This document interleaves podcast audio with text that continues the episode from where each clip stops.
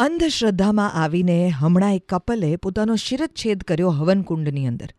આના ફોટોગ્રાફ્સ ગઈકાલે ન્યૂઝપેપરની અંદર પ્રિન્ટ કરવામાં આવેલા. I really wonder why and how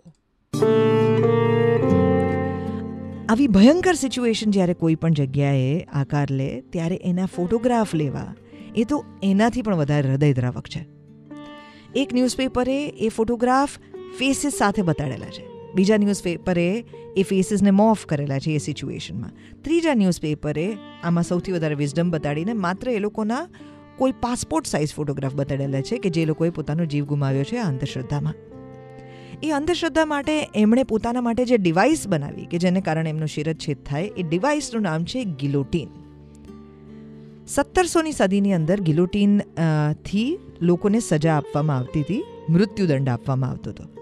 અમદાવાદમાં પણ આ ગિલોટીન છે. તમને ખબર છે ક્યાં? ભદ્રકાળીના મંદિરની બરાબર ઉપર. એક સમયે ત્યાં જેલ હતી. અને આ જેલમાં જેટલા પણ કેદીઓ હોય, એમાંથી કોઈને પણ જો મૃત્યુદંડ આપવામાં આવે, તો ત્યાં ઉપર આ ગિલોટીનથી શિરચ્છેદ કરવામાં આવતો હતો. એટલે તમારું માથું એક જગ્યાએ મૂકવામાં આવે, કે જ્યાં એક કટ હોય, કે જ્યાં તમારું હેડ આવી શકે, અને ઉપરથી એક બ્લેડ પડે. હવે કોઈ પણ વ્યક્તિને મૃત્યુ પહેલાં, ધારો કે એમ હોય કે તમારી આખરી ઈચ્છા શું છે એવું પૂછવામાં આવે ને, એ કે મારે ઈશ્વરના દર્શન કરવા છે, તો એના માટે થઈને ભદ્રકાળી માનું મંદિર બરાબર નીચે બાંધવામાં આવ્યું. That is the history of Ahmedabad's Bhadrakali temple અને ભદ્રનો કિલ્લો.